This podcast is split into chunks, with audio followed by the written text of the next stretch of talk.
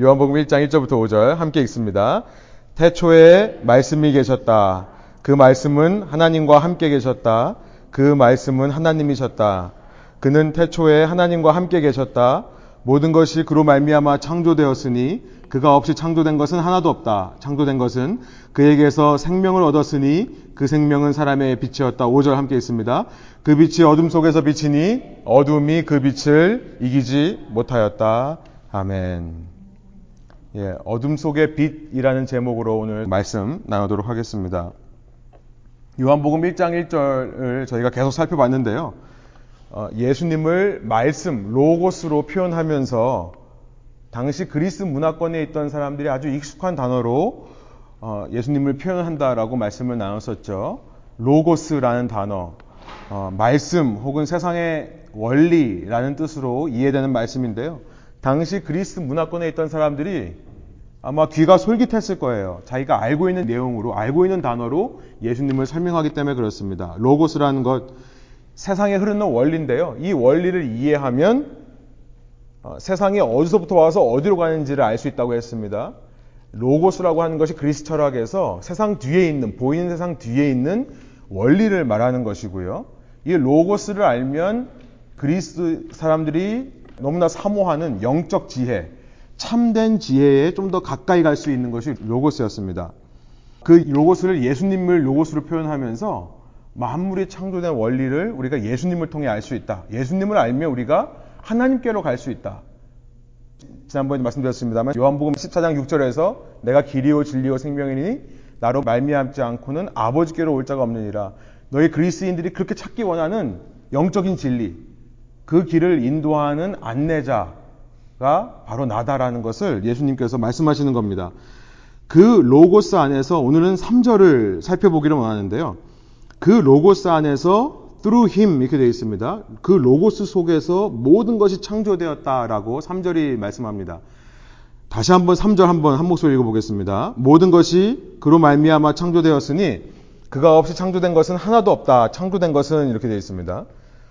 모든 것이 그로 말미암아 창조되었다. 이 역시 당시 그리스 사람들이 너무나 잘 알고 있는 이야기를 하는 거예요. 당시 그리스 문화권의 신은 다신입니다. polytheism이라고 하는 poly라는 말은 많다는 거죠. theism이라는 건 신, theos라는 말은 신이란 말이죠. 많은 신들이 있는 다신의 문화가 그리스 문화였습니다. 그리스 신화를 생각해 보시면 알 거예요. 수많은 신들이 나오죠. 전부 다 신입니다. 그런데 이 모든 그리스 신화 뒤에는 그리스 철학이 버텨주고 있는데요. 여러분 그리스 철학의 가장 유명한 사람이 누군가? 아마 그리스 철학의 체계를 만든 사람이 Plato라고 하는 한국말로 플라톤이라고 하는데 한국말이 그리스어를 그대로 했습니다. 미국 사람들은 플라톤 그러면 아니 플라톤이 아니라 플레이토. 근데 사실 원어를 몰라서 그렇게 하는 거죠. 플라톤이 사실 원어에 가깝습니다. 아리스토텔레스가 더 가깝습니다. 원어에. Aristotle보다 아리스토텔레스가 맞는 겁니다. 이 플라톤이라고 하는 사람, 플라톤이라고 하는 사람이 주전 4세기의 사람입니다. 그러니까 주전 400년경에 태어나서 300년경에 죽었던 사람이에요. 주전 4세기 사람입니다. 누구의 제자로 알려져 있죠? 그 유명한 소크라테스의 제자로 알려져 있고요. 누구의 스승으로 알려져 있죠? 그 유명한 아리스토텔레스의 스승인 사람이 플라토입니다. 그리스 철학의 계보를 잇는 사람이 소크라테스, 플라토, 그 다음에 아리스토텔레스 이렇게 가는 거예요. 근데 이 플라톤이라는 사람이 세상을 창조한 신에 대해서 얘기를 합니다. 이 세상을 창조한 신에 대해서 얘기를 하면서 그 신의 이름을 영어로는 demiurge라고 하는데 원어로는 그리스 말로는 demiurgos라고 합니다.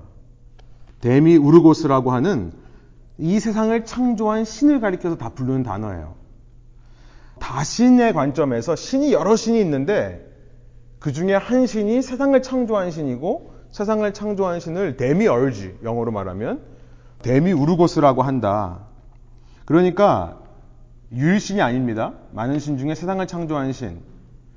이 Demiurge라는 사람이 로고스를 이해했던 이 로고스를 만든 사람이겠죠?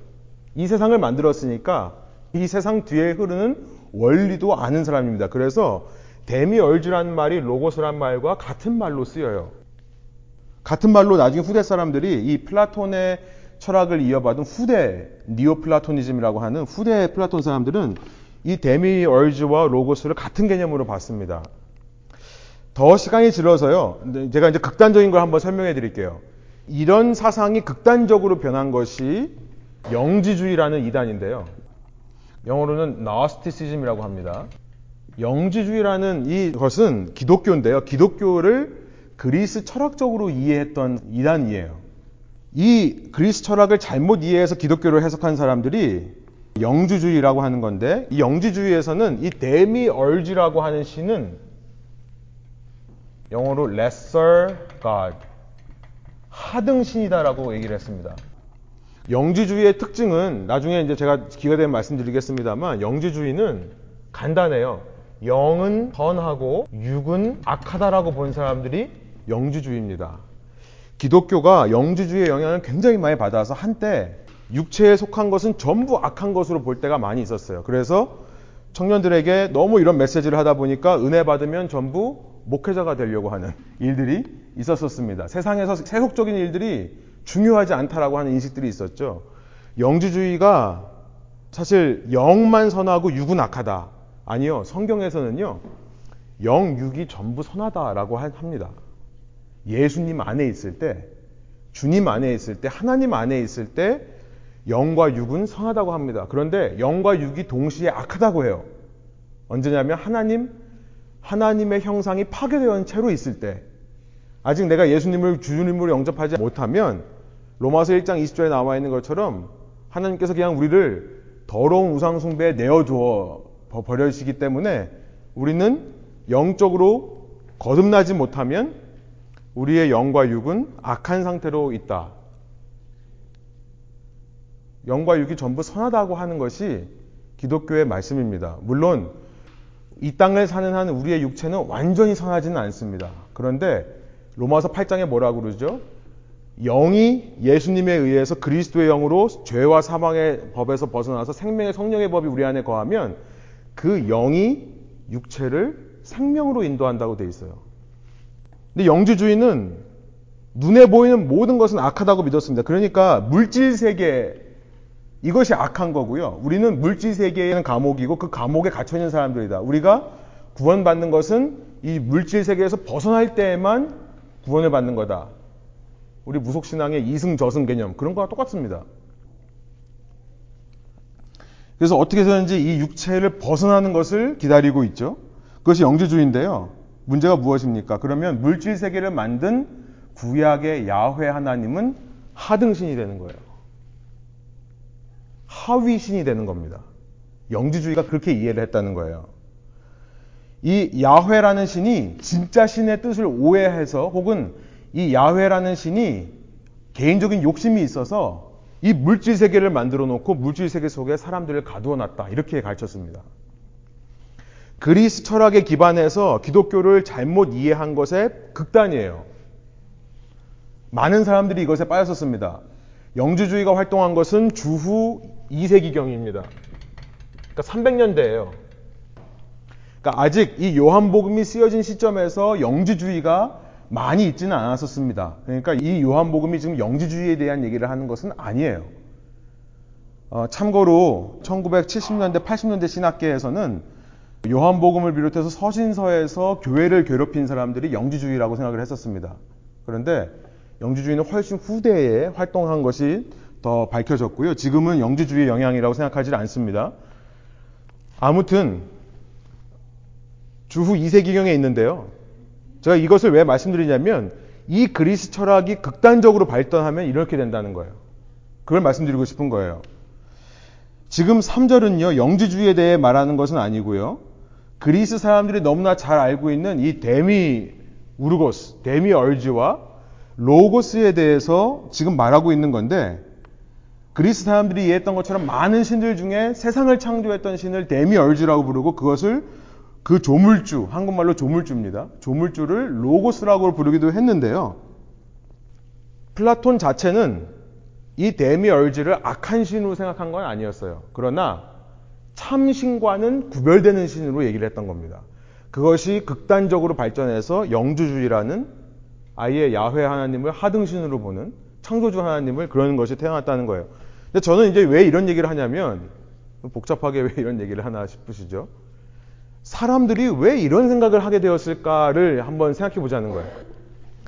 사람들이 왜 이 한 신이 모든 세상을 창조했다고 얘기 안 하고 참신이 따로 있고 데미얼즈라는 신이 따로 있다고 플라톤이 얘기를 했을까요? 왜 영지주의는 이 땅을 보이는 물질 세계를 악한 것으로 보고 그 물질 세계를 창조한 신을 하등신이라고 하위신이라고 얘기를 했을까요? 라고 하는 것이 질문이에요. 여러분 철학이라고 하는 것은 혹은 이런 종교는요. 다 인간의 머릿속에서 나온 겁니다. 그러니까 우리가 좀만 생각해 보면 그 이유가 이해가 잘 돼요. 왜 그랬을까요? 이 세상을 보니 답은 간단합니다. 이 세상을 살아보니 이 세상이 완전한 선으로만 이루어져 있지 않기 때문에 그런 겁니다. 세상을 살다 보니까 생각하지 않았던 어려움들을 만나요. 세상을 살아보니까 정말 악한 존재들을 만나기도 해요. 정말 이 세상이 완전히 선하다고 한다면 이 세상을 살면서 누구나 보람을 느끼고 누구나 행복을 느낀다 그러면 이 세상을 창조한 신에 대해서 의심하지 않겠죠. 근데 신이라는 선한 존재가 있어야 되고 악한 이 세상이 있다 보니까 그 사이를 메꿀 공백이 필요했던 겁니다. Demiurge를 그래서 만들어내는 거예요. 플라톤은요, 형이상학을 말하는 사람입니다. Metaphysics라고 하는 눈에 보이는 세계 이후에 있는 세계를 처음으로 얘기한 사람이 플라톤이라고 할 수 있어요. 그러니까 이 세상은 늘 변합니다. 변하니까 안정된 것이 없어요. 그런데 이 변화, 변하는 세상 속에서 변하지 않는 세상을 얘기하면서 그것을 form, 형상이라고 불렀습니다. 그 형상이 참 진리고 그것은 완전한 선이라고 생각을 했어요. 그러나 그 불변하는 형상, 완전한 선이 reflect 되어서 비추어서 이 세상이 존재하게 되었다라고 이해를 하는 거죠. 여러분 동굴의 비유 제가 한번 말씀드린 적이 있습니다. 설교할 때요. 동굴 안에서 사람들이 살고 있는데 사람들은 동굴 밖을 보고 사는 게 아니라 동굴 안쪽을 보고 살아요. 동굴이 이렇게 있는데요. 여기다가 사람들이 모닥불을 펴놨습니다. 그림 잘 못 그려요. 근데 이렇게 사람들이 이렇게 앉아 있는 거죠. 근데 이쪽을 보고 살아요. 근데 동굴 밖에서 어떤 동물이나 이런 것이 지나가면 그 동물의 그림자가 불빛에 비춰가지고 여기 벽면에 보인다는 거예요. 지나가면 그 형상이 여기 동굴벽에 보인다는 거예요. 이것이 이 세상은 지금 동굴벽에 비치는 reflection만을 보고 사는 거고 참된 존재는 이 세상 넘어 어딘가에 있다. 이게 이제 플라톤이 말하는 형이상학입니다. Metaphysics예요. 이 세상의 고통, 이 세상의 악의 문제를 이런 식으로 설명하는 거죠. 우리가 왜 이 땅에서 이런 일들이 겪는지 완전히 알지 못한다.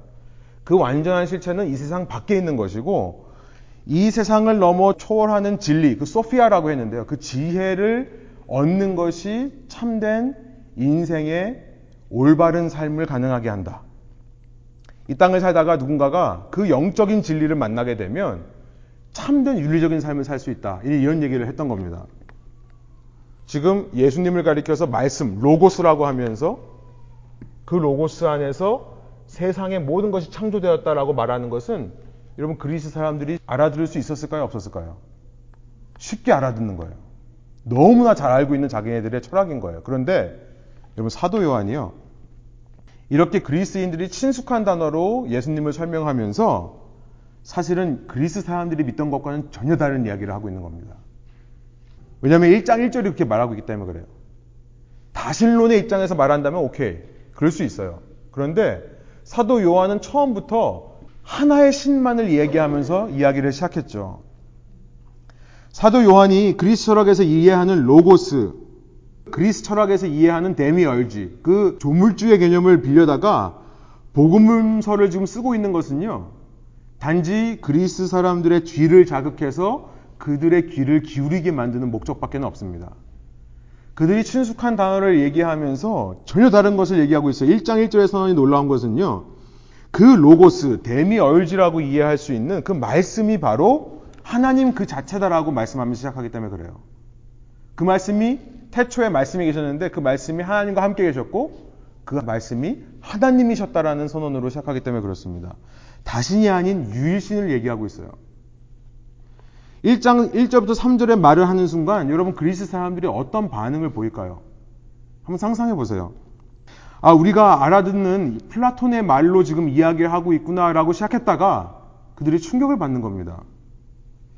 우리가 알고 있는 내용과는 전혀 다른 얘기를 하고 있구나. 여러분, 복음이라고 하는 것은요, 우리가 세상 친화적으로 복음을 설명할 필요는 있습니다. 세상 사람들이 알아들을 수 있는 단어로 우리만 알아듣는 단어가 아니라 세상 사람들도 알아들을 수 있는 단어로 복음을 설명하는 것은 너무나 중요합니다. 그런데 본질상 복음이라고 하는 것은 세상 사람들에게 이해가 안 되는 거예요. 세상 사람들에게 이해가 된다 그러면 그것은 복음이 아닌 겁니다. 기독교의 진리는요, 세상 사람들이 만들어낸 가치, 사람이면 누구나 생각하게 되는 그런 논리로 만들어진 것이 아니라요, 우리의 논리와 우리의 상상과 우리의 상식을 완전히 뒤엎는 것이 기독교의 진리죠. 기독교를 누가 들어도 알아들을 수 있게 설명하는 것은 중요합니다만 기독교의 원리 자체가 세상적인 사람들이 알아들을 수 있는 원리로 된다. 잘못된 거예요. 그래서 여러분 잠깐 사이드 얘기를 하면 기복신앙이라고 하는 것은 prosperity gospel이라고 하는 것은 말도 안 되는 거죠. 그거는 정말 사람들의 원리, 예수 잘 믿으면 복이 온다. 뭐 여러 가지 있잖아요. 예수 잘 믿으면 좋은 배우자 만나고 좋은 직장하고 아프지도 않고 한다라고 하는 것은 세상 친화적인 완전히 그냥 세상 것이 되어버린 이야기를 하는 것입니다. 참 복음은요. 세상 친화적인 언어를 써야 되지만 그러나 세상적일 수는 없다. 세상 친화적인 언어를 쓴다면 그것은 그들의 관심을 불러일으키기 위한 것일 뿐이지 모든 믿음이 없는 사람들도 매력이 느낄 수 있는 믿음이 없는 사람들도 쉽게 동의가 되는 복음은 진짜 복음이 아니다라는 것을 생각해 볼 필요가 있습니다. 이 시대에 정말 그 값싼 복음, 백화점에서 물건 세일하듯이 그래서 많은 사람들이 접할 수는 있지만 정말 복음의 핵심을 우리가 너무나 희석해가지고 물로 타가지고 값싸게 만드는 것은 아닌가. 예수님께서 말씀하시죠. 누가 망대를 짓다가 중간에 스탑해버리면 그만큼 어리석은 게 어딨냐. 공사하기 전에 값을 다 따져보고 내가 지금 1만 군대가 있는데 2만 군대가 쳐들어오면 계산해보고 싸워야 될 거 아니냐. 무조건 싸움만 벌여놓고 나중에 뒷감당 못하는 것처럼 어리석은 건 없다 하시면서 너희가 나를 따려오거든 날마다 자기를 부인하고 십자가를 지고 나를 쫓아와야 된다 말씀하셨잖아요. 그러니까 그런 것처럼 정말 우리가 복음에 대해서 한번 생각해 볼 필요가 있습니다. 1장 1절 그 로고스가 태초부터 계셨다고 말을 했고요. 그 로고스가 하나님과 함께 계셨고 로고스가 하나님이다. 그리고 1장 2절에 또 반복합니다. 그가 태초에 하나님과 함께 계셨다. 그래서 이 1장 3절이 이렇게 말씀하는 거예요. 긍정적으로 표현하면 만물이 그로 말미암아 지은 바 되었고 그리고 나서 이걸로 성이 안 찼는지 강조하기 위해 부정적인 말로 똑같은 것을 다시 표현합니다. 지은 것이 그가 없이는 된 것이 없다. 지어진 것이 그가 없이는 하나도 된 것이 없다. 똑같은 말이죠. 사도 요한이요. 지금 그리스 사람들이 알아들 수 있는 말로 쓰고 있지만 이들이 혹시라도 오해할까봐 지금 똑같은 내용을 반복 반복해서 얘기하는 겁니다. 하나님은 한 분이고 한 분이고 여러 신이 아니라 한 분이고 모든 것이 그로 말미암아 지은 바 되었다. 데미 얼즈라는 사람 신이 바로 하나님 그 자체다. 다른 신이 있는 게 아니다. 이 이야기를 강조한다는 겁니다. 여러분 플라톤이 중심이 된 그리스 철학은요. 이 세상의 악의 문제에 대해 이 세상의 고통의 문제에 대해 데미얼즈라는 개념을 만들어서 그 문제를 피해갈 수 있습니다. 이 영주주의라고 하는 것은 아예 그 신은 열등한 신이다, 잘 몰라서 그랬다, 실수로 그랬다, 아니면 나쁜 의도가 있어서 그랬다라고 말해서 이 세상의 고통의 문제, 이 세상의 악의 문제를 피해갈 수 있다는 거예요. 다 인간적으로 이 세상의 악의 문제, 고통의 문제를 이해해 보려고 하는 시도인 겁니다. 그런데 사도 요한은 1장 1절부터 참 기독신앙, 예수님 믿는 신앙에 대해 이야기를 합니다. 이 고통의 문제를 정면으로 돌파하는 거예요. 이 세상은 하나님으로부터 봤다. 하나님으로부터 봤다. 그 하나님은 유일신이다. 하나님 외에 다른 신이 있는 것이 아니다. 그렇기 때문에 이런 메시지를 하시는 것 같아요. 오늘 우리에게요. 이 세상이 너희들 눈에 보기에 완전하지 않다 하더라도 그 세상 속에 악의 문제가 있다 하더라도 그것은 하나님께서 하신 일이다. 하나님의 주권 속에 속해 있는 것이다. 그 말씀을 하신다는 겁니다. 이 그리스 철학을 알고 이 말씀들을 읽으면요. 정말 놀라워요. 그리스 철학적인 얘기를 하고 있지만 전혀 다른 얘기를 하고 있는 겁니다. 여러분 창세기 1장이 사실 말씀하시는 것이 그 내용이 아닙니까? 창세기 1장이 사실은 그 이야기를 해요. 우리 창세기 1장으로 가서 제가 창세기 공부할 때도 한번 말씀드렸었고 설교 때도 한번 했었는데요. 또 한번 반복하겠습니다. 창세기 1장으로 한번 가보세요. 1장 우리 1절 2절 이 세상은 하나님으로부터 왔다는 겁니다. 이 세상이 완전하지 못하다 하더라도 창세기 1장 1절과 2절이 그 말씀을 하고 있는데요. 제가 한번 1장 1절 2절을 읽겠습니다. 태초에 하나님이 천지를 창조하셨다. 세 번역이 이렇습니다. 땅이 혼돈하고 공허하며 어둠이 깊음 위에 있고 하나님의 영은 물 위에 움직이고 계셨다. 창세기 1장 1절 2절 우리는 쉽게 읽습니다만 사실 신학자들이 굉장히 어려워하는 말씀 중에 하나가 창세기 1장 1절 2절입니다. 정확한 퍼센티지를 알 수 없지만 저는 90% 이상이라고 생각하는데 지금 이 시대에 정말 많은 신학자들이 1장 1절과 1장 2절이 이어지지 않는다라고 이해합니다. 그러니까 1장 1절은 하나님의 6일 동안의 창조 사역을 요약하는 써머리고 말하자면 창세기의 타이틀 같다. 진짜 창조의 기록은 2절부터 시작이다. 이렇게 생각을 합니다. 대부분의 사람들이요. 그런 얘기 들어보셨어요? 제가 한번 말씀드린 적이 있었죠. 왜 그럴까요? 왜 1장 1절과 1장 2절이 이어진다고 생각을 못할까요? 1장 1절과 1장 2절이 이어지면 어떤 문제가 생기냐면 1장 1절이 태초에 하나님이 천지를 하늘과 땅을 창조하셨다. 그 땅이 혼돈하고 공허하고 어둠이 있었다는 것이 문제가 돼요. 어둠이 있다는 것이 문제가 되는 겁니다. 하늘과 땅을 창조하셨는데 그 창조하신 땅에 혼돈과 공허와 어둠의 문제가 있다면 하나님이 혼돈과 공허와 어둠을 만드신 분이라는 것이 되고요. 혼돈과 공허와 어둠을 만드신 분은 선할 수 없다는 생각을 하게 되는 거죠. 인간적으로 봤을 때, 인간의 논리로 봤을 때. 똑같은 겁니다. 그러니까 플라톤은 데미얼즈라는 중간 신이 있다고 생각을 했고, 영주주의는 그 신이 열등신이라고 얘기를 했던 겁니다. 야훼를 믿지 말라 그랬어요. 구약 보지 말라 그랬어요. 데미얼즈가 있다고 얘기하는 거죠, 사람들이. 그러니까 하나님께서 천지를 창조했다는 1장 1절과 1장 2절이 분리가 되고요. 아, 1장 1절은 그냥 요약하는 타이틀에 불과하고 2절부터 창조사하기 시작됐다. 그러면 여러분 2절부터 창조사하기 시작됐다는 것은 원래 땅이 있었다는 얘기가 되는 겁니다. 말씀드렸습니다만 90% 이상의 신학자들이 이걸 믿고 있어요. 심지어 제가 너무나 존경하고 좋아하는 구약 신학자들도 다 이 이야기를 합니다. 그러니까 땅은 원래부터 있었던 거예요. 땅은 원래부터 있었는데 그 땅은 혼돈하고 공허하고 어둠이었죠. 그런데 하나님의 창조 사역은 거기에 빛을 만드시는 것부터 시작한다. 그러니까 첫 번째 사역이 빛의 창조입니다. 천지 창조가 아니라요. 빛의 창조라는 거예요. 굉장히 메이크 센스 합니다. 사실 그렇게 믿어도 뭐 그렇게 크게 문제가 없을 것 같습니다만 저는요 그렇게 믿으면 큰 문제가 있다고 생각하는 사람 중에 하나입니다. 제가 감히 신학자도 아니면서 창세기 1장 2절을 원어로 읽으면 원어가 이렇게 시작해요. 워 하 아레츠라고 시작해요. 1장 2절이 워 하 아레츠인데 하 아레츠라는 것은 the earth입니다. 영어로 말하면. 그러니까 앞에서 영어로 보면 in the beginning God created the heavens and the earth. 그걸 시작하는데 이상하게 한국어 성경도 빼먹고 있고 영어 성경도 빼먹고 있는 것은 워라는 단어예요. 워라는 단어는 and라는 말입니다. 1장 2절이 and로 시작하고 있어요. 원어로 보면.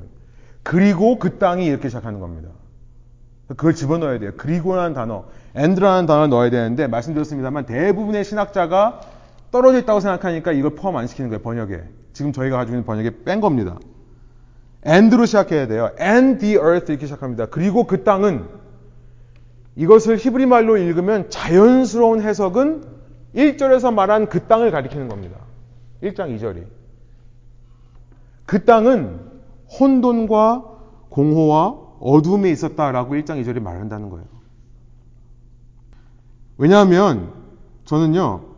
이사야서 45장, 제가 이사야서 45장 말씀드린 적이 있죠. 하나님의 성경 말씀에 그렇게 나와 있기 때문에 그래요. 이사야서 45장으로 한번 가보세요.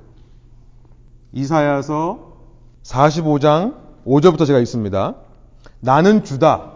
I am the Lord. I am Yahweh라는 말이에요. 나밖에 다른 이가 없다. 나밖에 다른 신은 없다. 유일신에 대해서 말씀하시죠. 내가 비록 나를 알지 못하였으나 나는 너에게 필요한 능력을 주겠다. 그렇게 해서 해가 뜨는 곳에서나 해가 지는 곳에서나 나밖에 다른 신이 없음을 사람들이 알게 하겠다. 나는 주다. 나밖에는 다른 이가 없다. 지금 몇 번 반복하십니까? 내가 유일신이라는 것을. 그리고 나서 5절, 6절 이렇게 말씀하시고 나서 7절 어떻게 말씀하세요? 우리 한 목소리 읽어볼까요? 7절. 나는 빛도 만들고 어둠도 창조하며 평안도 주고 재앙도 일으킨다. 나 주가 이 모든 일을 한다. 유일신이신 하나님, 야훼 하나님이요. 빛만 창조하시는 분이 아니라 어둠도 창조하신다는 거예요. 근데 그리스 철학적으로 생각하면 그리스 철학은 두얼리즘입니다. 두얼리즘. 세상은 철저하게 선과 악의 균형으로 봤어요. 모든 것이 선 아니면 악이에요. 이 이분법적인 사고방식, 두얼리즘, 이분법적인 사고방식을 가진 게 그리스 철학입니다. 논리적이죠.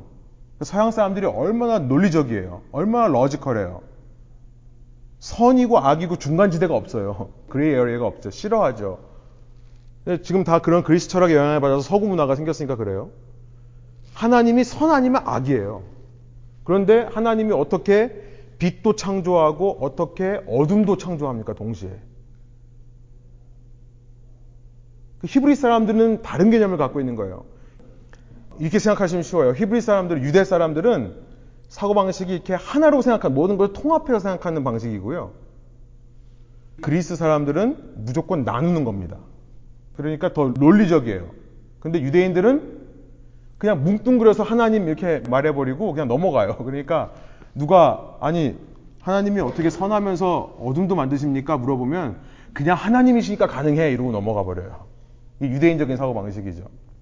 우리 믿음도 그렇게 하시는 분들이 있죠. 그냥, 아, 그냥 다 믿는 거야. 그냥. 이렇게 하는 사람이 있고, 어떤 사람들은 조목조목 따져보고 믿는 사람들이 있고. 그런데 그리스 철학적인 관점에서 이사야서 45장 7절이 이해되지를 못합니다. 근데 하나님은 그렇게 말씀하신다는 거예요. 그러면서 8절에 이렇게 말씀하십니다. 너 하늘아 위에서부터 의를 내리되 비처럼 쏟아지게 하여라. 너 창공아 의를 부어내려라. 땅아 너는 열려서 구원이 쌍나게 하고 공의가 운돋게 하여라. 그러면서 나 주가 이 모든 것을 창조하였다. 나는 유일한 신이고 나는 데미얼주다. 니네가 생각하는 나는 창조주다. 조물주다. 놀랍죠. 놀랍습니다. 그리스 사람들이 이해할 말을 쓰면서 그리스 사람들이 전혀 이해하지 못하는 믿음이 없이는 받아들일 수 없는 내용을 이야기하고 있어요. 이 이사야 말씀을 그대로 인용한 사람이 사도 바울이에요. 사도 바울이 로마서 9장에 보면 사람들의 질문에 답을 합니다. 로마서 9장을 한번 가볼까요? 로마서 9장에서 사람들이 가지고 있는 그 로마에 살고 있는 헬라인과 유대인 크리스천들이 가지고 있는 질문. 그것이 뭐였냐면 이겁니다. 하나님께서 유대인을 책하셨으면 그럼 유대인을 전부 구원해야지 왜 유대인을 버리고 이방인을 택하느냐? 왜 이방인까지 구해야 되냐? 아니, 하나님께서 그러려면 처음부터 이방인을 아예 백성 삼으시든지 아니면 구원 안 하실 백성을 아예 애초부터 자기 백성으로 삼질 마시든지 유대인 보고 너는 나의 백성이라 해놓고 왜 이제 유대를 버리고 이방인에게 구원이 넘어가게 되느냐. 여러분, 그 로마라고 하는 그리스 문화권에 살던 사람들이 이런 이분법적인 사고방식에서 가질 수밖에 없는 질문이에요. 더 나가는 거죠. 로마서 9장을 읽어보면 거기서 한 걸음 더 나아가서 이런 질문을 하는 겁니다. 아, 그러면 애초에 하나님이 왜 구원받을 자와 구원받지 못할 자를 나눠 놓으셨는가? 왜 빛만 창조하지 어둠까지 창조하는가와 똑같은 질문이에요. 사도 바울은요, 로마서 9장 11절에 보면 사람이 태어나기도 전에 하나님의 택하심의 원리가 따로 있다라는 것을 설명을 합니다. 이것은 사람에게서 나는 것이 아니라 하나님께서 택하신 자를 구원하시고 택하지 않은 자를 구원하지 않는 권리가 있다. 그 말씀을 해요. 그러면서 로마서 9장에서 18절에 이렇게 말씀합니다. 로마서 9장 18절. 그러므로 하나님께서는 긍휼히 여기고자 하는 사람을 긍휼히 여기시고 완악하게 하시고자 하는 사람을 완악하게 하십니다. 그러면 그대는 내게 이렇게 말할 것입니다. 그렇다면 어찌하여 하나님께서 사람을 책망하시는가? 누가 하나님의 뜻을 거역할 수 있다는 말인가? 두 가지 질문이죠. 아니 그렇게 하나님 긍휼히 여길 사람은 긍휼히 여기고 완악하게 할 사람을 완악하게 한다는 바로를 지금 예를 드셨는데요. 그러면 하나님이 책망할 사람을 책망할 이유가 없겠네요. 사람이 잘못하는 것도 하나님이 그냥 그 완악하게 내버려 두어서 그러는 거고 잘하는 것도 그냥 하나님이 택하셨으니까 잘하는 거고 그 질문이 첫 번째 질문이죠. 근데 로마서 1장 20절 아까 제가 말씀드린 대로 하나님이 내버려 두시는 거예요. 사실 우리가 하나님의 말씀을 거부하고 하나님께 불순종하는 것은 하나님이 우리를 그렇게 만들었기 때문만이 아닙니다. 우리가 좋아서 그래요, 사실. 인간이 자기 본성적으로 하나님의 말씀을 거부하는 거고요. 하나님은 그냥 내버려 두실 뿐이에요. 두 번째 질문입니다. 누가 하나님의 뜻을 거역할 수 있다는 말입니까? 하나님은 독재자입니까? 라는 질문이에요. 아니요, 우리는 하나님이 절대 주권자라고 믿어요. 독재자가 절대 주권자 아닙니까? 그게 그거 아닙니까? 할 수도 있겠지만 비슷한 개념인 것 같지만 전혀 다르죠. 그 절대 주권을 가지고 있는 사람이 악할 경우에는 독재자라고 우리가 얘기를 합니다. 그런데 그 존재가 독재자처럼 모든 권한을 가지고 있지만 그분은 완전히 선하면 그리고 그분을 가리켜서 독재자라고 하지 않고 절대 주권자라고 하는 거죠. 그러면서 20절에 이렇게 말하는 거예요. 로마서 9장 20절. 오 사람아 그대가 무엇이기에 하나님께 감히 말대답을 합니까? 만들어진 것이 만드신 분에게 어찌하여 나를 이렇게 만들었습니까? 하고 말할 수 있습니까?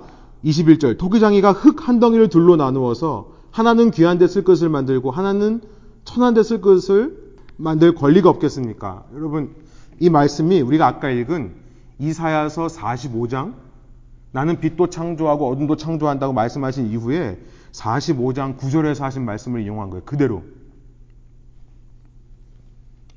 그대로 말씀 인용해서 지금 이 로마서 9장 21절을 말씀하시는 겁니다. 하나님께는 그런 권한이 있다. 하나님은 택하신 뜻에 의해서 절대적인 주권을 가지고 계셔서 그가 뜻하는 대로 선을 행하실 수도 있고 악을 허락하실 수도 있다. 하나님이 만든 세상 처음에 어둠이 있었고 공허가 있었고 흑암 가운데 있었다. 혼돈 가운데 있었다. 하나님이 그런 세상을 창조하실 수 있다라고 얘기를 하는 겁니다. 그분은 절대 주권자이기 때문에. 그런데 중요한 것은 하나님이 그 혼돈, 공허, 어둠의 문제를 보시면서 그것까지 좋다고 하시는 분은 아니라는 거예요. 그 문제를 그냥 내버려 두시는 분도 아니라는 겁니다. 하나님은 무슨 이유에서인지 모르겠지만 이 땅에 혼돈과 공허와 어둠의 문제를 허락하셨지만 그러고서 손 놓으신 분이 아니에요. 그 문제를 해결하신 분이라는 것을 창세기가 얘기를 하는 거죠. 다시 창세기로 한번 가보세요. 창세기 1장 3절. 하나님이 말씀하시기를 빛이 생겨라 하시니 빛이 생겼다. 4절이 이렇게 말씀하시죠. 그 빛이 하나님 보시기에 좋았다. 하나님이 빛과 어둠을 나누셔서 5절. 빛을 낮이라고 하시고 어둠을 밤이라고 하셨다. 저녁이 되고 아침이 되니 하루가 지났다. 하나님은 혼돈, 공허, 어둠의 문제를 이 땅에 두셨지만 그 가운데 빛을 함께 지으셔서 그 빛으로 하여금 어둠을 주관하게 하시는 하나님이시더라라는 거예요. 빛도 함께 창조하셔서 빛으로 하여금 어두움을 주관하시도록 하시더라. 그래서 하루가 어떻게 됐다고요? 하루가 저녁으로 시작해서 아침으로 가더라. 이렇게 되는 겁니다. 어둠이 있었기 때문에 저녁이었지만 빛이 생겨서 아침으로 가게 되는 것. 그 빛이 하나님 보시기에 좋은 겁니다. 어두움과 혼돈과 공허의 세상이 보시기에 좋은 것이 아니라 그것이 채워지고 그것이 질서가 생기고 그것이 빛으로 바뀌는 모습이 하나님 보시기에 좋았다는 거죠. 우리 인생의 원리가 그렇습니다. 우리 인생의 원리가 그렇다는 거예요. 이 세상을 살면서 우리가 이해되지 않는 일들이 있지만 하나님은 그 자체를 기뻐하시는 것이 아니라 그 자체를 빛 대신 예수님을 통해 해결해 갈 때 그때 그것을 보시면서 기뻐하신다는 거예요. 좋아하신다는 겁니다. 다시 그래서 로마서 9장으로 와보면 로마서 9장 22절로 가봅니다. 제가 세 번역으로 22절, 23절 한번 읽어보겠습니다. 하나님께서 하신 일도 마찬가지입니다. 하나님께서 진노하심을 보이시고 권능을 알리시기를 원하시면서도 멸망받게 되어 있는 진노의 대상들에 대하여 꾸준히 참으시면서 너그럽게 대해주시고 영광을 받도록 예비하신 자비의 대상들에 대하여 자기의 풍성하신 영광을 알리고자 하셨다 하더라도 어떻다는 말입니까? 무슨 말을 하고 있냐면 하나님이 토기장인이신데 하나는 귀하게 쓸 것, 하나는 천하게 쓸 것을 지으실 권한이 없느냐라고 사도 바울이 말한 다음에 그러고 우리 하나님이 그런 분이다라고 얘기하는 게 아니라 그 다음에 뭐라고 말하는 거예요? 사실 세상 사람 모두가 귀하게 여기지 못하는 그릇이었다라고 얘기를 하는 겁니다.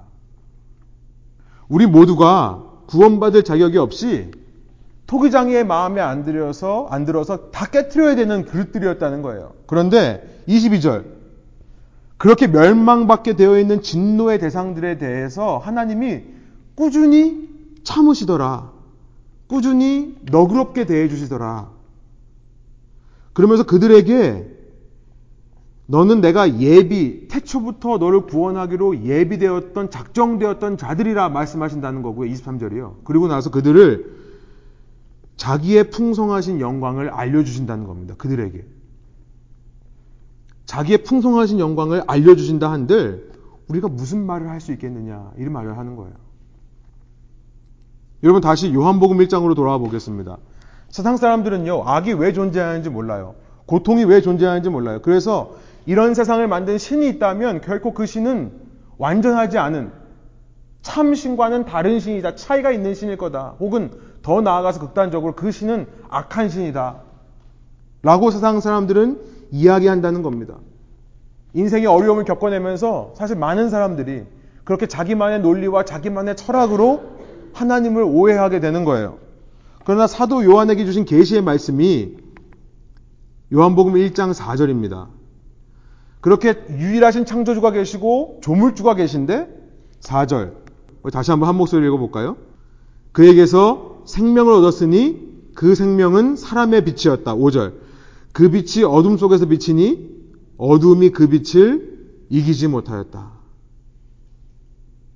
그러나 하나님 속에 생명이 있다. 그리고 그 생명은 사람의 빛이었다. 하나님의 뜻은 그 어두움이 그대로 있는 것이 하나님의 뜻이 아니라 5절 어두움 가운데 빛이 비치는 것이 태초부터 하나님의 뜻이었다라고 얘기를 하는 겁니다. 그리고 그 빛이 비쳤더니 뭐라 그래요? 어둠이 그 빛을 이기지 못하더라. 여기서 이기다라고 번역된 말이 카타 람바노라고 하는 카타라는 말은요. 그리스 말의 아래, 아래로부터 라는 말이고 람바노라는 동사는 테이크, 잡다는 얘기예요. 그러니까 아래, 아래에서 누르다, 아래에서 꽉 쥐어잡다. 그래서 첫 번째 의미가 깨닫다는 말이 있습니다. 그 전까지는 무슨 말인지 모르다가 내가 그것을 눌러서 잡는 거예요. 아, 이제 내가 깨달았다는 의미가 있어요. 그래서 개혁개정은 어둠이 그 빛을 이기지 못하더라가 아니라 깨닫지 못하더라 이렇게 번역하고 있죠. 근데 두 번째 의미가 뭐냐면 쥐어잡다는 의미가 있기 때문에 이기다라는 말이 있는 겁니다. 승리하다라는 말이 있는 거예요. 그 빛이 어두움에 비치니 어두움이 빛을 이기지 못하더라. 어두움이 빛을 누르고 승리할 수 없더라. 세상에 어둠의 문제는 있지만 하나님께서 말씀하신 예수 그리스도로 말미암아 그 위에 빛이 비치니 어두움이 그 빛을 이기지 못하더라. 사도 요한은 아마 두 의미 다 이용해서 지금 말씀하는 것 같습니다. 왜냐하면 그리스 철학의 관점에서 깨닫는 것이 곧 이기는 것이기 때문에 그래요. 깨, 깨달으면 소유하게 되어 있고 쥐어잡을 수 있고요. 그래서 그것이 오버컴하게 되어 있는 겁니다. 승리하게 되어 있는 겁니다.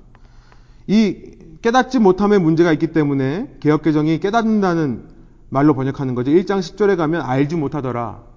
그 빛이 어둠에 비쳤는데 세상이 알지 못하더라. 그렇기 때문에 이제 그렇게 번역하고 있는데요. 여러분, 빛을 알지 못하니까 자기 나름대로 신의 등급을 매기는 겁니다. 알지를 못하니까 그 빛을 깨닫지를 못하니까 신이 나쁠 수 있다라고 얘기를 하는 겁니다. 그러니 자기의 생각으로 벗어나지 못하니까요. 어둠의 문제를 해결하지 못하는 거죠. 그냥 운이 없어서 그런 것이고 재수가 없어서 그런 것이고 혹은 잘못해서 벌 받는 것으로 이해하는 겁니다. 그러나 예수님 안에 생명이 있다. 빛이 있다. 예수님 안에 빛이 있고 생명이 있다. 여러분, 예수님의 본질에 대해서 얘기를 하는 겁니다. 본질. 제가 지지난 시간에 아주 복잡한 얘기를 했었는데, 우리 지금 이 요한복음 1장 1절부터 3절까지는 하나, 예수님의 본질에 대해 얘기한다고 말씀을 드렸죠. 그래서 동사가 전부 비동사입니다. 창세기에 보면 창조하셨다라고 하는 액션 벌브, 하나님이 태초에 천지를 창조하셨다라고 하는 동사로 되어 있는데요. 하나님을 묘사할 때 여기는 말씀이 계셨다. 하나님과 함께 있었다. 하, 나님이셨다. 전부 비동사로만. 왜냐하면 사도 요한의 목적은 예수님이 하신 일을 얘기하기 전에 예수님이 어떤 분인가를 드러내고 싶으신 거예요.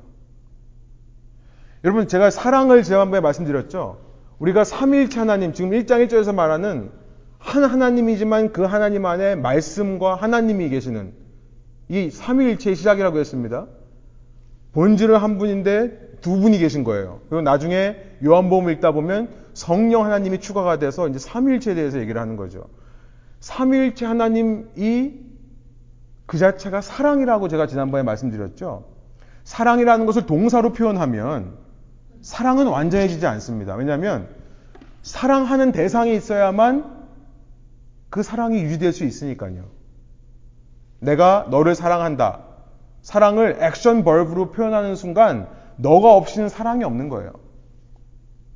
그러니까 하나님이 사랑하시는 분이다. 우리를 사랑하시는 분이다라고 말을 하면 우리가 없어지면 하나님은 사랑이 없는 분이 되는 겁니다. 제가 그 말씀을 드렸었죠. 그래서 사도 요한이 말하는 건 뭐냐면 그 본질을 얘기하는 겁니다. 나중에 요한일서 4장 8절에서 말씀하신 것처럼 하나님은 그 자체가 사랑이시다. 사랑이 많은 분이 아니라 God is love. 근데 똑같아요, 지금. 예수님 자체가 생명이라고 얘기를 하고 있어요. 예수님이 생명이 많이 갖고 계셔서 그 생명을 나누어 주시는 분이다라고 표현을 안 하고요. 예수님이 빛이 많아서 그 빛을 사람들한테 비춰주시는 분이다라고 얘기를 안 하고요. 예수님이 사, 그 생명 자체고 예수님이 빛 자체다. 똑같은 얘기를 하는 겁니다. 똑같은 얘기를 하는 거예요. 액션, 액션이 아니라 그 자체로 그렇다. 여러분, 액션이 되면 어떻게, 되게, 어, 어떻게 될까요? 하나님, 하나님 안에 있는 사랑을 예수님께서 우리에게 나누어 주시는 존재가 되면, 주시는 존재가 되면 어떻게 다 달라질까요? 그러면 여러분 이 생명을 나눠 주신 존재, 빛을 나눠 주신 존재가 되면 그 빛을 얻기 위해 생명을 얻기 위해 사람들의 조건이 필요해집니다. 어느 종교나 여러분 여기서 말하는 지금 4절에서 말하는 생명, 빛 어느 종교나 지금 지구상에 있는 어느 종교나 구원을 얘기할 때 쓰는 단어들이에요. 모든 종교가 구원을 생명으로 빛으로 표현을 합니다. 그런데 기독교가 다른 점이 뭘까 생각을 해봤어요. 종교는요, 진리를 깨닫는 사람에게 생명이 주어집니다. 종교는요, 진리대로 행하는 사람에게 생명이 주어져요. 인간의 행위가 들어가고 그거에 대한 결과로 받는 것이 생명이고 라이트예요.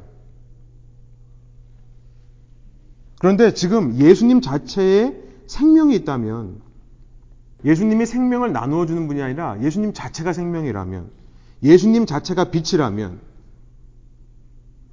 플라톤 철학의 문제가 무엇입니까? Demiurge라는 것. 이 세상은 불완전해요. 그러니까 플라톤이 얘기하는 건 뭐냐면 Demiurge가 만들었기 때문에 불완전합니다. 그러니까 이 세상을 살면서 로기케라고 하는 순수한 이성을 가져야 돼요. 로기케를 가지고 참 진리를 깨닫는 사람이어야지만 이 세상 속에서 생명의 삶을 살 수 있다. 빛의 삶을 살 수 있다라고 얘기를 하는 겁니다. 영지주의도 마찬가지예요. 여러분 영지주의를 가만 보면 영지주의는 눈에 보이는 것은 전부 악하고 영적인 것만 선하기 때문에요. 모든 걸 다 영적으로 해석합니다. 여러분 목사님도 설교할 때도 영적으로 해석하시는 분들이 되게 많아요. 그러니까 어떤 진짜 이 본문에서 말씀하시는 내용이 아니라 갑자기 본인이 기도하면서 깨달은 거라고 하면서 뭐 이렇게 얘기하는 경우가 있죠. 옛날에 아주 고대 시대에 살던 사람들이 이런 실수를 많이 했었는데요. 참고로 그 사마리아인의 비유에서 막 그렇게 하잖아요. 그러니까 그 영지주의 해석이 어떤 거냐면 그 사마리아인이 불쌍히 여겨서 갇힌 사람을 데려다 주잖아요. 데려다 준 여관이 교회다. 그리고 동전 두 입을 줍니다. 두 입은 하나는 세례고 하나는 성례다. 그러니까 우리가 교회에 와서 세례 받고 성찬 예식을 하면서 회복되는 거다. 이런 식으로 해석하는 거 있잖아요. 대표적인 영지주의적인 해석입니다. 영지주의의 문제가 뭐냐면 겉으로 보기에 나와 있는 해석이 진짜가 아니라 그 뒤에 숨어 있는 것을 얘기해요. 그러면 어떤 사람이 그 숨어 있는 것을 해석할 수 있을까요? 특별한 사람. 하나님의 특별한 기름 부으심이 있는 사람. 요즘 미국 전체에서 굉장히 유행하고 있는 신사도 운동이라는 게 그겁니다. 하나님이 이 시대에 그냥 목회자, 그냥 교회를 통해서 일하시는 게 아니라 특별하게 기름 부으신 분들, 이 시대에 새로운 사도들이 생겨난다는 거예요. 그런 사도들이 옛날 성경에 나와 있는 것처럼 성령으로 여러 가지 기적들을 행하고 능력들을 행합니다. 그래서 그걸 통해 하나님께서 역사하신다라고 말하는 어떤 특별한 사람들만 생명을 소유할 수 있고 어떤 특별한 사람들만 빛을 비출 수 있다고 얘기하게 되는 거예요. 그러나 예수님 자체가 생명이고 빛이라면 누구든지 그 안에 있기만 하면 누구든지 예수님 안에만 있기만 하면 그 생명 빛이 흘러 들어오게 되겠죠. 예수님 안에만 있으면 어떤 자일까요? 하나님의 긍휼하심을 받은 자라는 겁니다. 우리에게 어떤 뭘 할 수 있는 키가 주어진 게 아니라 하나님께 그 키가 있고요. 하나님은 그가 원하신 자에게 누구든지 예수님 안에서 생명과 빛과 사랑을 무한히 나누어 줄 수 있다는 거예요. 그 생명을 받은 사람들이 어떤 결과가 일어납니까? 어둠 속에서 깨달아진다는 거예요. 뭐가 깨달아진다는 거예요? 이 모든 것이 하나님께로부터 왔지만 빛만 하나님께로 온 게 아니라 어둠도 하나님께로부터 온 거다. 라는 것을 인식하게 된다는 겁니다. 그리고 오늘 1장 5절에 말씀하신 것처럼 그러나 하나님은 그 어둠 가운데 빛이 비치는 것을 기뻐하시고 그 빛이 비칠 때 결코 어둠이 이길 수 없다는 것을 깨닫게 된다는 것입니다. 하나님의 전적 주권이 인식이 된다는 거예요. 어저께 저희 교회 어떤 형제님 제가 밝힐 수는 없습니다만 한 만나가지고 신방을 했는데요. 부모님의 아픔을 보면서 부모님의 스트러글을 보면서 제가 이렇게 물었어요. 신앙생활 요즘 어떻게 하고 계시냐고 했더니 아, 좀 힘들대요, 솔직히. 어, 부모님이 힘들어하는 상황을 보면서 자기도 알게 모르게 위축이 된다고. 하나님께 기도해도 어, 이것이 해결될 것 같지가 않다고. 그런 생각이 들어서 자꾸 기도도 좀 힘이 들고 그러다 보니까 신앙도 하나님이 도대체 무슨 일을 하시려고 그러나 하나님 도대체 무슨 생각을 하고 계시나라는 질문이 들다 보니까 신앙이 조금씩 좀 이렇게 요즘 좀 힘든 것 같다는 얘기를 하더라고요. 그 형제에게 얘기 들으면서 저도 제 이야기가 생각이 났습니다. 저희 아버님이 2년 전인가요? 소천하셨는데요. 치매를 오랫동안 앓으시다가 소천하셨죠. 2017년도군요. 17년도에 소천하셨는데 그 날마다 쇠해지는 아버지를 보면서 저도 똑같은 질문을 했던 기억이 나요. 도대체 이게 하나님을 합력해서 선을 이루신다는데 지금 우리 가족이 당하는 고통 이건 아버님만 힘든 게 아니라 사실 이제 그 형제도 똑같은 얘기를 했습니다만 사실은 어머니가 힘들어하는 모습이 더 안타까운 거예요.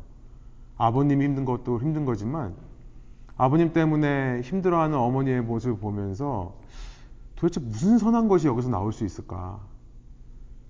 그 기억이 났습니다. 이제 아버님이 저희하고 같이 사시려고 하와이에 계시다가 이제 여기로 밴도 다 보내고 어, 올려 오시려고 했다가 여기 새로운 상황에 와서 너무 불안해하시고 밤마다 집에 가신다고 하면서 점점 아이들한테도 주아가요.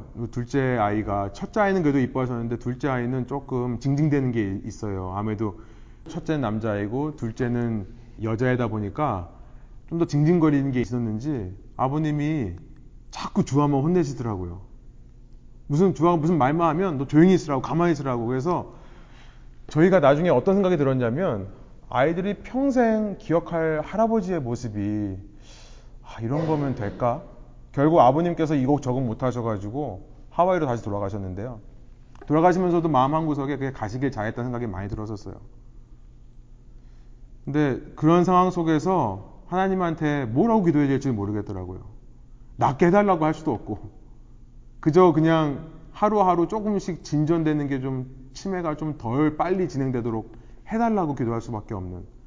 그렇게 몇 년을 지나고 하면서 사실 저도 많이 힘들었던 하나님과의 관계 속에서 하나님 도대체 무슨 생각이 있으실까라고 생각이 들었던 그런 경험들이 생각이 났습니다. 이해가 안 되니까요, 마음이 식어버리고요. 마음이 식으면 기도도 잘 안 되는 거예요. 우리가 고난을 만날 때 그렇게 돼요. 이해가 안 되는 일들을 만날 때 그렇게 되는 겁니다. 그런데 그 형제가 어제 만난 형제가 그런 얘기를 하더라고요. 그런데 그냥 하나님께서 무슨 뜻이 있으시겠거니 하고 그냥 버텨보려고 한다. 여러분, 그게 정말 중요한 것 같아요. 이런 사람들은요, 플라톤이나 이런 인간적인 노력은요, 여기 속에서 뭔가를 자꾸 깨달아야 되고 알아야 되는 거예요. 어떤 결론이 나야 되는 겁니다. 어떤 logical한 논리적인 이건 이래서 이렇다라고 하는 답이 내려야만 안심하고 안정되는 거예요. 그런데 예수님 안에 있는 사람, 그 예수님 안에서 흘려보내 주시는 그 생명과 빛을 받는 사람들은 이해되지 않습니다. 여전히 이해가 안 돼요. 여전히 뭐라고 기도해야 될지 모르겠어요. 여전히 마음이 힘들어요. 그러나 그 가운데 무슨 이유를 찾아내려고 온갖 억지를 부리는 마음이 없고요. 어떤 철학과 논리를 가져가지고 정당화시키려는 노력이 없고요. 그냥 그 예수님 자체가 생명이고 빛이시기 때문에 그래요. 말씀하시니까 말씀대로 빛이 어둠에 비치면 어둠이 빛을 이기지 못할 거다라는 막연하지만 그런 신뢰를 가지고 사는 사람이 된다는 것입니다. 여러분 우리에게 그래서 공부가 필요합니다. 이것이 우리가 선천적으로 되는 일이 아니기 때문에 누군가가 자꾸만 알려줘야 돼요. 이 사실을요. 공부가 필요해요. 어떤 공부입니까? 하나님은 절대 주권자라는 사실. 하나님은 악 도 허락하실 수 있는 분이라는 사실. 내 눈에 당장 보이는 악이라 할지라도 내 눈에 당장 어떤 선한 이유도 찾을 수 없다 하더라도 그 역시 절대적인 하나님 주권에 있을 수 있다는 사실. 가르쳐야 되는 겁니다. 하나님은 빛만이 아니라 어둠도 창조하시는 분이다. 하나님이 창조하신 세상, 흑암과 혼돈과 공허와 어둠 가운데 있었다. 흑암이 수면 위에 있었다. 그러나 하나님은 그것을 보면서 만족하시는 분이 아니라 하나님의 영이 그 수면 위에 운행하시더라. 하나님은 그 어둠이 빛으로 갈 때 선하다고 하시는 분이고 보기 좋다고 하시는 분이라는 사실을 가르쳐야 되는 거고요. 그 하나님이 스스로 빛이 되어 그 빛을 우리에게 전해주시기 위해 이 땅에 오셨다는 사실. 오셔서 깨뜨려야 될 그릇들, 멸망받아 마땅한 자들에게 긍휼의 오래 참음으로 대신 죽으시고 부활하셔서 성령을 보내 우리에게 이 복음이 믿어지게 하신다는 사실을 우리가 가르쳐야 되는 겁니다.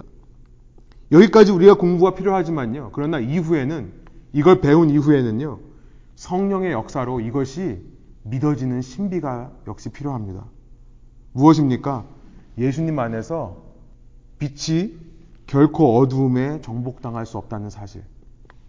어떤 상황 속에서도 우리의 마음이 예수님 안에서 평안할 수 있다는 사실. 여러분 놀라운 게 뭐냐면요.